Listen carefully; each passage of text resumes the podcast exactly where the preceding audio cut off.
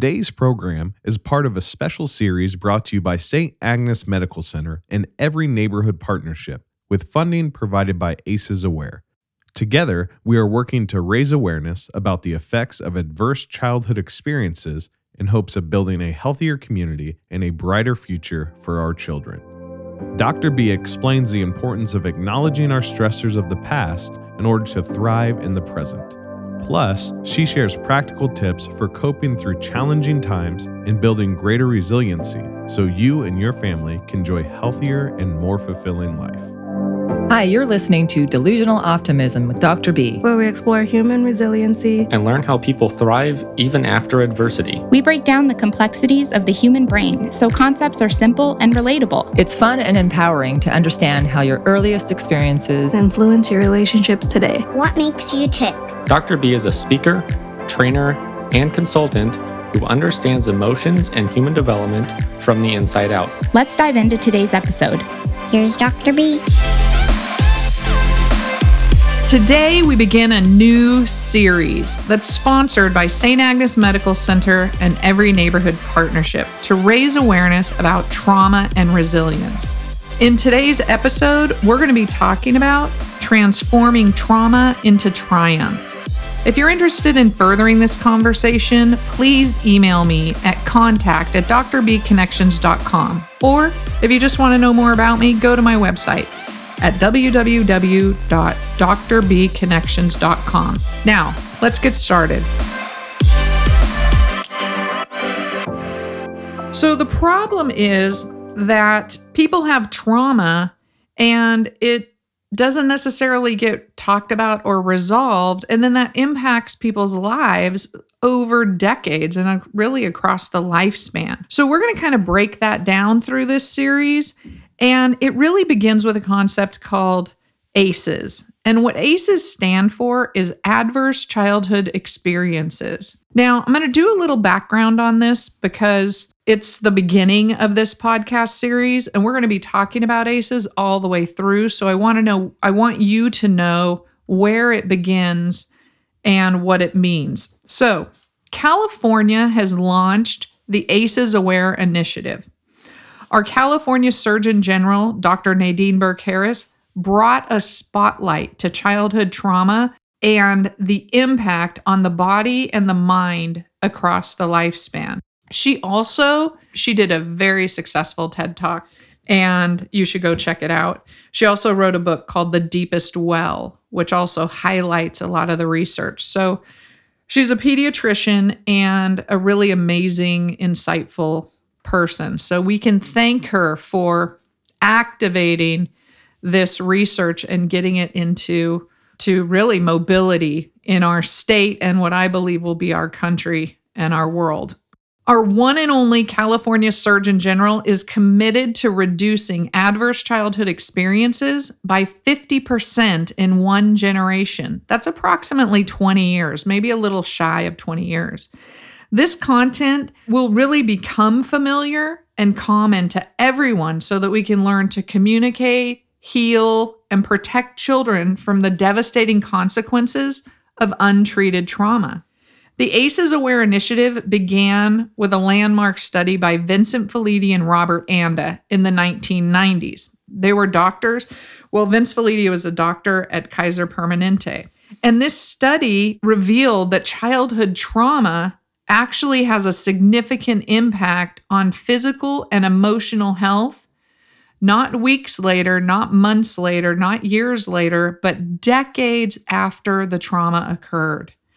So that's powerful information. Now, how did they get to that? Where did it where did it all begin? Well, it actually began with an obesity study. So, Kaiser Permanente has a weight a medical weight management program and back in the 1980s there were participants in the program and they were successfully losing weight but as they progressed through the program and started to lose more and more weight the program had a high high dropout rate so participants also as part of this program provided detailed interviews about their childhood and the onset of their weight gain. So these interviews, so interestingly, revealed the counterintuitive relationship between abuse from childhood and its contribution to the person's present weight problem. And really cool was that participants spoke very openly about the relationship between abuse and their weight. So let's fast forward a decade into the 1990s, where Felitti and Anda launched a much larger Kaiser Permanente Center for Disease Control study that actually compared adverse childhood experience scores, which we're going to talk more about how you get your adverse childhood experience score, but I don't want to take you down that rabbit hole quite yet. Compared the adverse childhood experience scores of this middle class, middle aged American population who all had Kaiser Permanente HMO medical insurance in San Diego, California.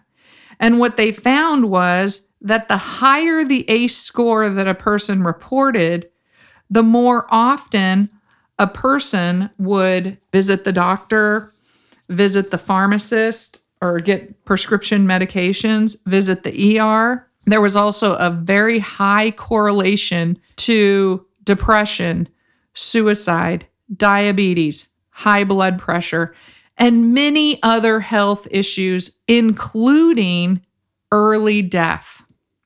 Wow. Okay. So this is, we're on to something here. And initially, what's really interesting is that the medical community did not want to believe that traumatic events that impact people emotionally could possibly have an impact on people's physical health. But the reality is that we are one in the same. Our emotional health impacts our physical health. So intuitively, many people understand that we don't just get over childhood trauma. What we do is we deal with it, we accommodate it. However, our trauma also deals with us. It stays in our present mind, and sometimes it's buried deep in our unconscious mind.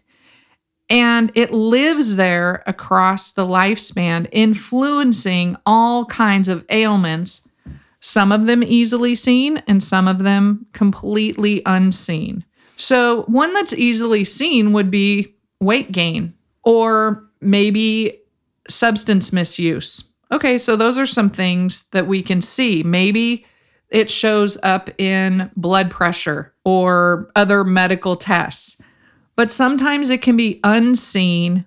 And the way it presents is that a person who had early trauma maybe experiences life in the fast lane a little bit more so they they participate in more risky behavior which then lands them in the ER on prescription drugs or potentially even early death because they are risk takers with sort of without the stop button. So since these original studies, there have been even more specific populations examined, better to understand the impact of trauma across the lifespan when other factors are included, like race and gender and socioeconomic status. But we're going to talk about those later because right now we're just laying down the initial tracks of trying to understand what an adverse childhood experience is, how we measure it, and go from there. So, this is the beginning of this show, and it's jam packed with information. Slowly but surely, we're going to unpack it together and get a sense of how ACEs affect our lives and what to do about it. I do want to make sure that we lead with resilience. Resilience means the ability to overcome adversity. And that's where the triumph comes in, in the title of Transforming Trauma into Triumph. So, even amidst lots of trauma, people do strive and thrive. And in future episodes, we're going to talk about how to do this. So, even amidst lots of trauma, people do strive to thrive. In future episodes, we're going to talk about how to do this and how parents can help their children do this.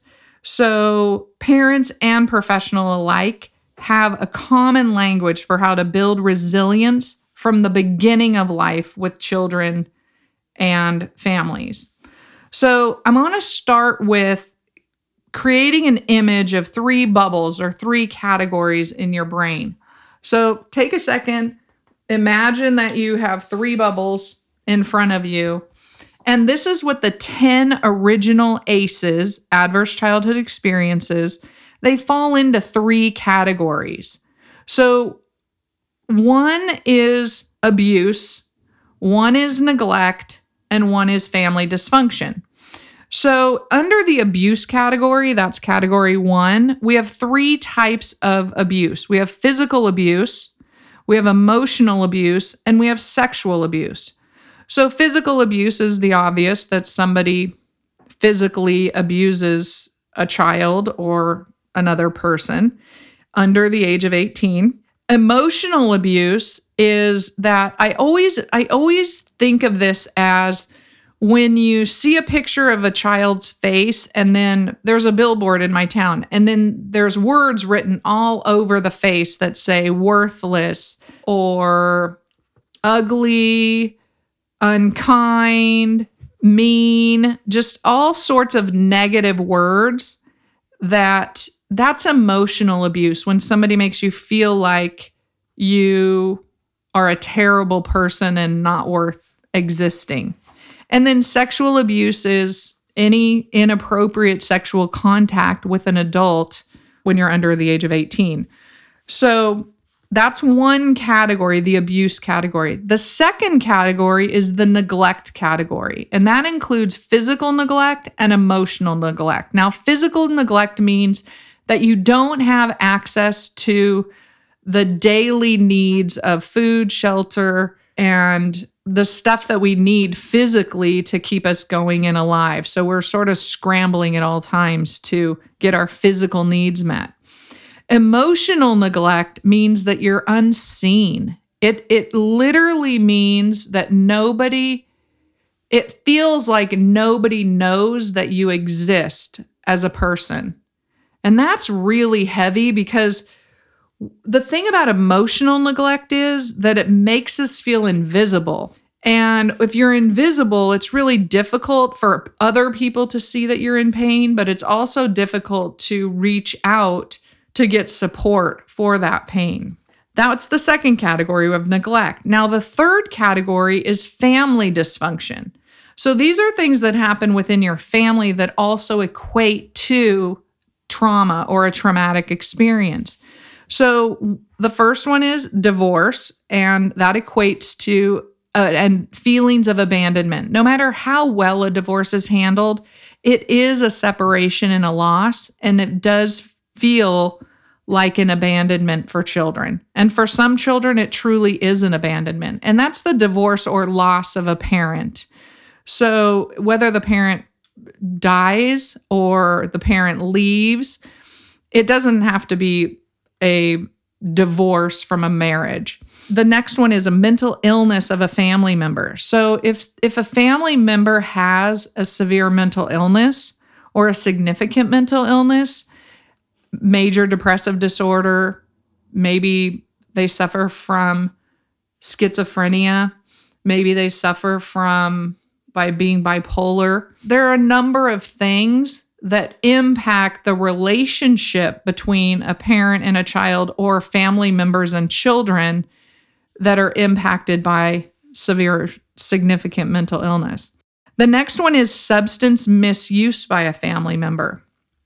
And this can be alcohol, drugs, prescription drugs, street drugs, cannabis. It can be all kinds of, you know, whatever that substance misuse is that changes the behavior and the emotional availability of a family member to a child in their family.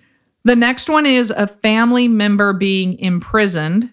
It could be a sibling, it could be a parent, a grandparent, somebody in the, the close family circle being imprisoned. And the last one is mother treated violently. So That's domestic violence. And watching somebody that you love and care about be harmed violently and not being able to support or help them is highly traumatic. But we, again, will talk more in depth about that down the road. So these are the top 10. These are the 10 ACEs, adverse childhood experiences. I'm going to say it over and over again that Felitti identified, Felitti and Anda identified at the time of this study. And in reality, there's probably hundreds, if not thousands, of variations of these 10 adverse childhood experiences. But we look at the way we look at them is by one incident per category. So a child or a person could report physical abuse. That physical abuse could have occurred one time in their childhood, or it could have occurred a thousand times in their childhood, and it still would only account for one on the adverse childhood experience screening. So, what that means is, and why that's relevant, is because it indicates that there's a high underrepresentation of trauma based on the screening. So, we look at one incident per category, which means ACEs are underrepresented because if you only have one experience of physical abuse, you check one. But if you have a thousand, you still only check one. The scoring on the ACE screening is zero to 10. That's it. There is no option of 1,000. So if all of these things happen to somebody multiple times, we still only count them as one time, which then tells us that ACEs are highly underrepresented. Timing is everything. There's a reason people say that phrase. What happens in infancy and early childhood will have a much more substantial impact long term than an incident that occurs later in life and can be explained and processed and understood not only by the self but also by others.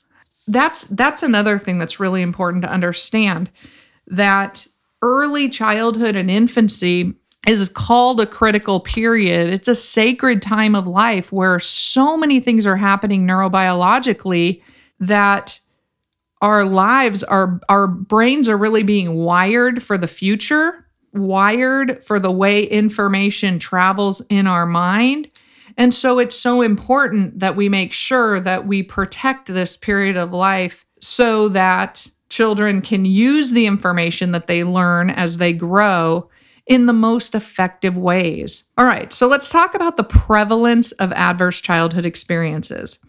ACEs are common. This is not some remember, the study group for this this particular study, the original study was middle class Americans in San Diego, California. They all had insurance. 67% of the this general population has at least one adverse childhood experience. Now what okay, so they have one adverse childhood experience. How much could that really impact somebody's life? Well, it gets tricky because adverse childhood experiences are interrelated. They often don't happen in a vacuum or in isolation. They if you have one adverse childhood experience, then you're 80% more likely to have a second one. And then you're even more likely to have a third one and possibly a fourth one. Because think about it if you have somebody in your family who physically abuses a person, and maybe they do that because they're misusing substances. And maybe they're misusing substances because they have an untreated untreated mental illness. And that untreated mental illness and the abuse leads to also their mother being treated violently. You can see what I'm getting at. We're building one trauma on top of another trauma. So they really are interrelated and they are very common and, and prevalent in just the general population.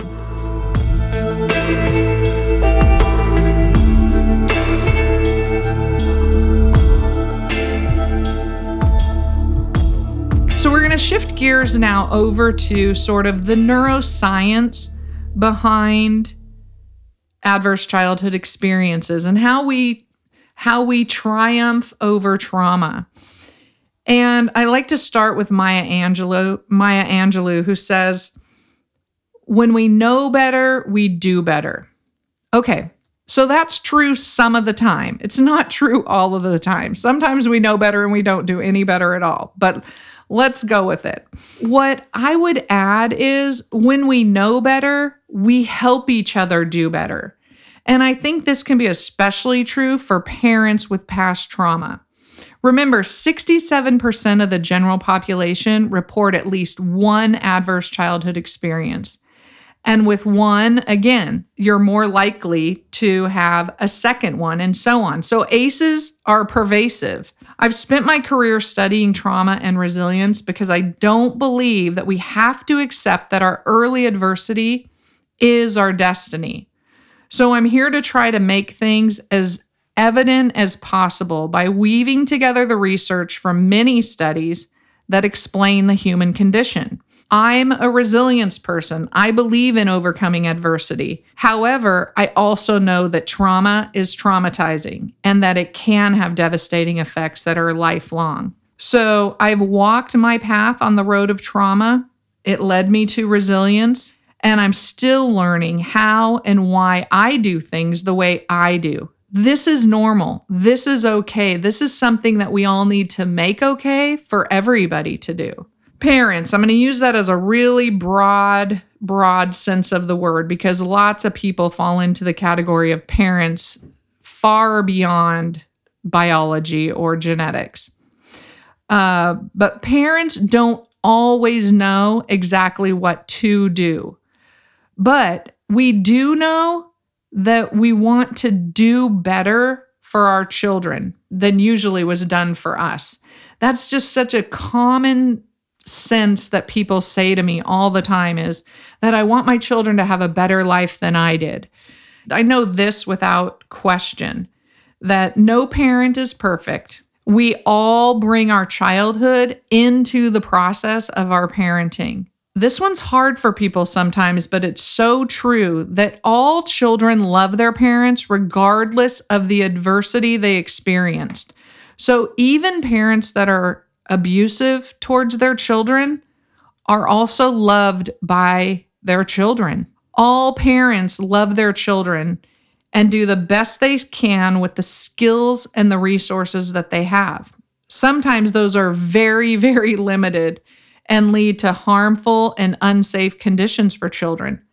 But that's lack of education, not lack of love. So it's hard to take care of someone else when you don't know how to take care of yourself or when somebody hasn't taught you how to manage a particular situation. And babies and young children come with a lot of confusing and conflicting information and behaviors. So, but people often say this and I and I want to challenge this thinking is that there are no books about being you know, becoming a parent. You don't get a textbook on becoming a parent. Well, actually, you do. There's tons of really great books in the world about what to expect from young children across their childhood and how to handle situations.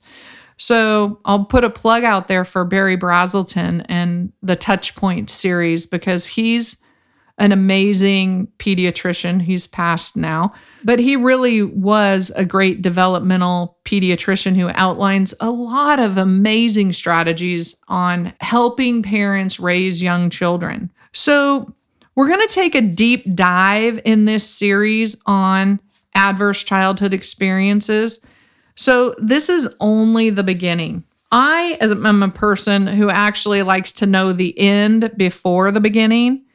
So, what I would tell you is this resilience mediates trauma. I'm going to say that a lot because I believe it and I love that. That resilience mediates trauma. So, if we build resilience into people's lives and children's lives from the beginning by setting up the buffering, loving, supportive conditions in environments and families and schools, then we're mediating the negative consequences of trauma. And most of us have someone in our lives who has helped us overcome things that otherwise might have really taken us under. So, the other part of resilience mediates trauma is relationships mediate trauma. And having a loving and attentive, attuned caregiver is almost like having a guide through difficult times. And it helps people to grow and thrive and become more resilient rather than succumb to the trauma.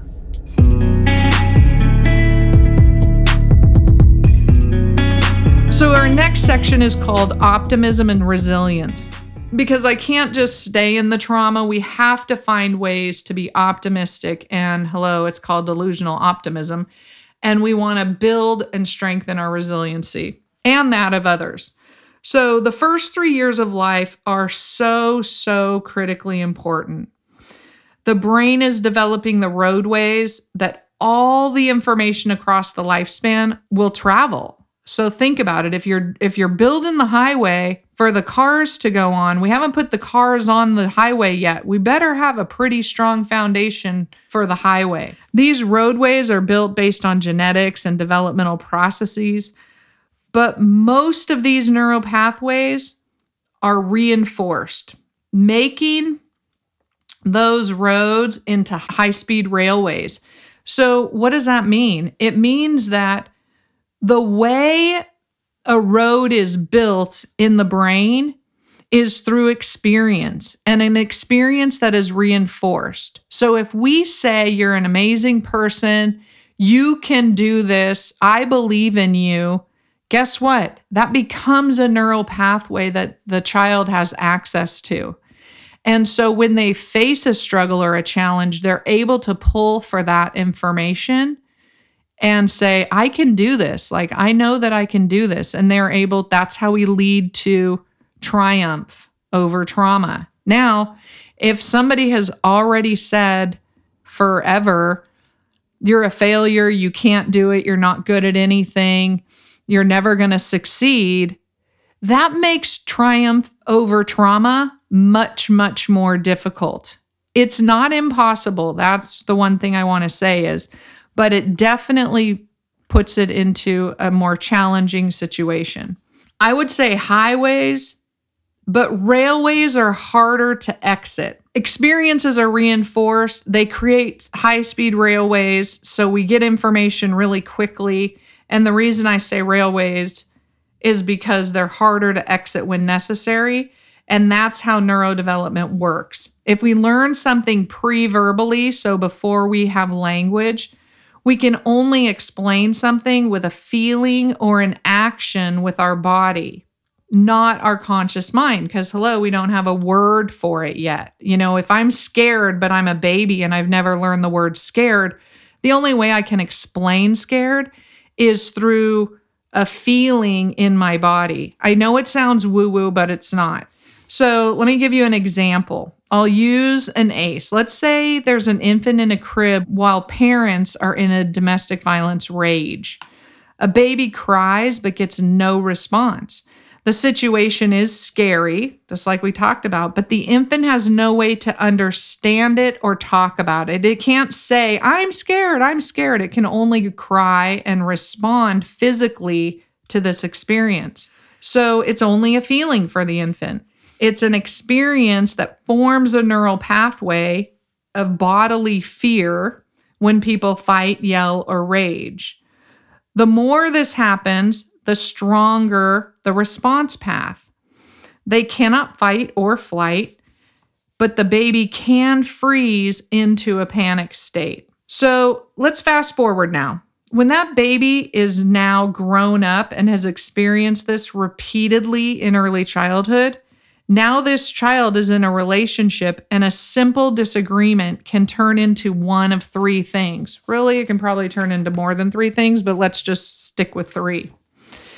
It can turn into a domestic rage, a repeat of the childhood. It that's the brain's way of dealing. It's the neural pathway that it knows. Two, the baby will choose a partner who responds to situations with domestic rage. And so, because that's what the baby knows, the baby knows how to, I like pull that type of person in because that's the most experience that the baby has is with that type of a person. Another thing is that the person, the baby who's now grown up, responds with paralyzing fear because the brain can only do what the brain is wired to do during those experiences in the crib, immobilizing panic. So maybe they witness something, you know, they witness some violence or they experience that in somebody, and all they can do is become paralyzed with fear. So you might be saying, What in the world is she talking about? What is optimistic about this situation? Well, when we learn new things about how our mind works, we can retrain our mind to respond differently, at least in a manageable and an understandable way. This also allows us to parent with the conscious awareness of the impact that trauma and loving relationships have in infants' lives and children's lives across the lifespan. The optimism is in is that we're talking about these hard things and making a plan to do better, to do things on a much more conscious level. We're not doing them because they were already done to us. We're doing them because we know better. Remember Maya Angelou. I think this is so amazing. I'm so happy that our Surgeon General, Dr. Nadine Burke Harris, was able to bring this work to California with the ACEs Aware Initiative and the funding to tune in to moving forward with a lofty mission of tackling ACEs in California. I'm optimistic that this information and the implementation for treatment and care will spread like wildfire. And I say wildfire, that's funny, not funny, because California has really been, has suffered so much from wildfire. Let's hope that this work covers as much ground.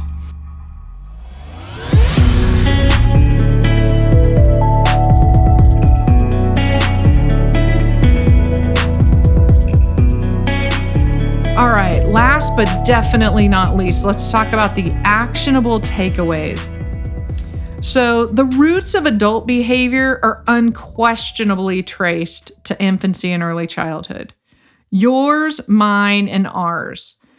We need to build our support communities with this fact at the forefront. Everyone needs to explore their childhood communication patterns, heal their grief, celebrate their resilience and loving relationships, and then find a partner and find friends who make you the best you. Infants are born incredibly vulnerable and with the opportunity for significant invincibility. Let's capitalize on that. Think about it. We have babies who are born and they can't take care of themselves. They have to have somebody who comes in and takes care of them. But if we take care of them with resilience in mind, children can and do and will overcome anything and everything that's adverse in their path. That's what invincibility means.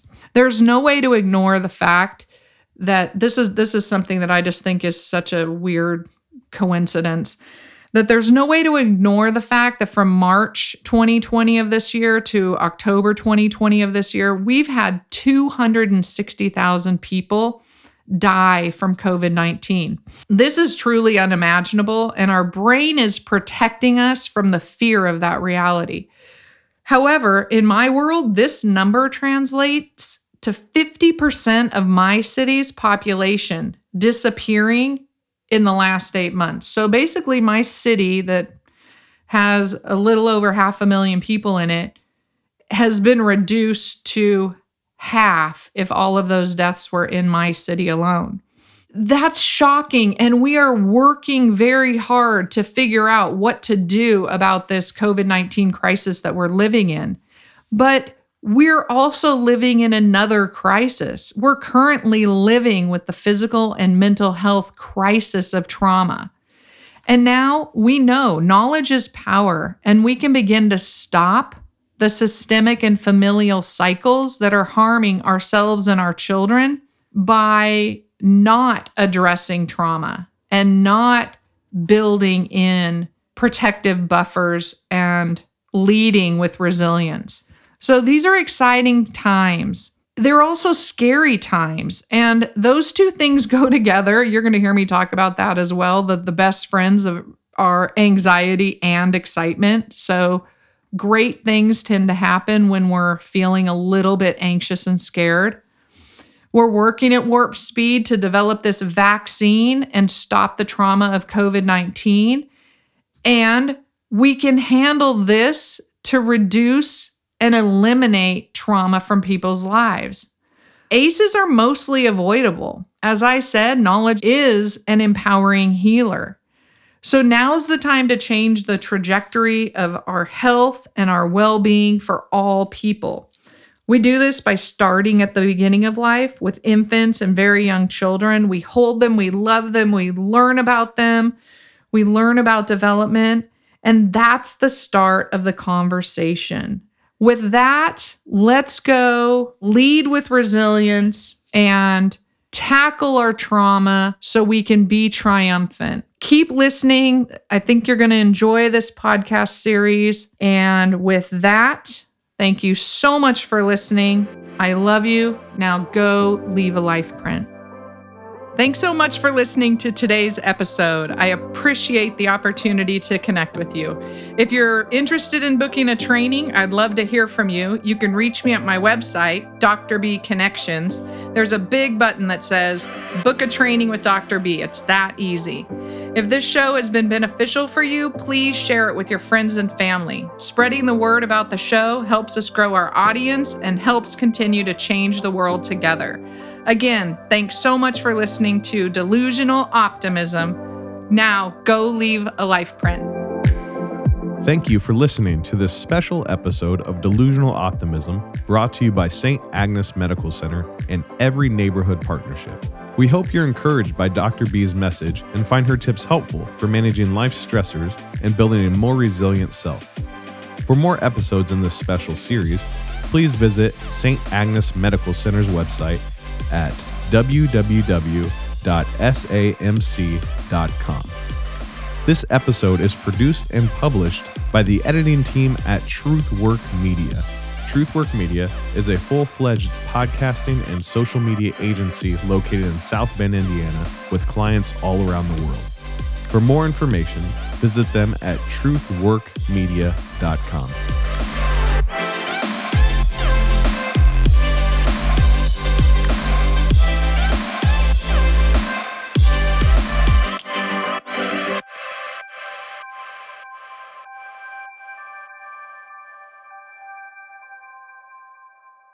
These materials and all discussions of these materials are for educational purposes only and do not constitute medical or mental health advice. The presenter is not a licensed mental health or medical service provider. If you need medical or mental health care or advice, you should contact your doctor or therapist, or you can contact your insurance company for a referral. This show and all of its contents are copyright 2020 Dr. B Leave a Life print. Reproduction or use requires written consent of Dr. Kristen Beasley.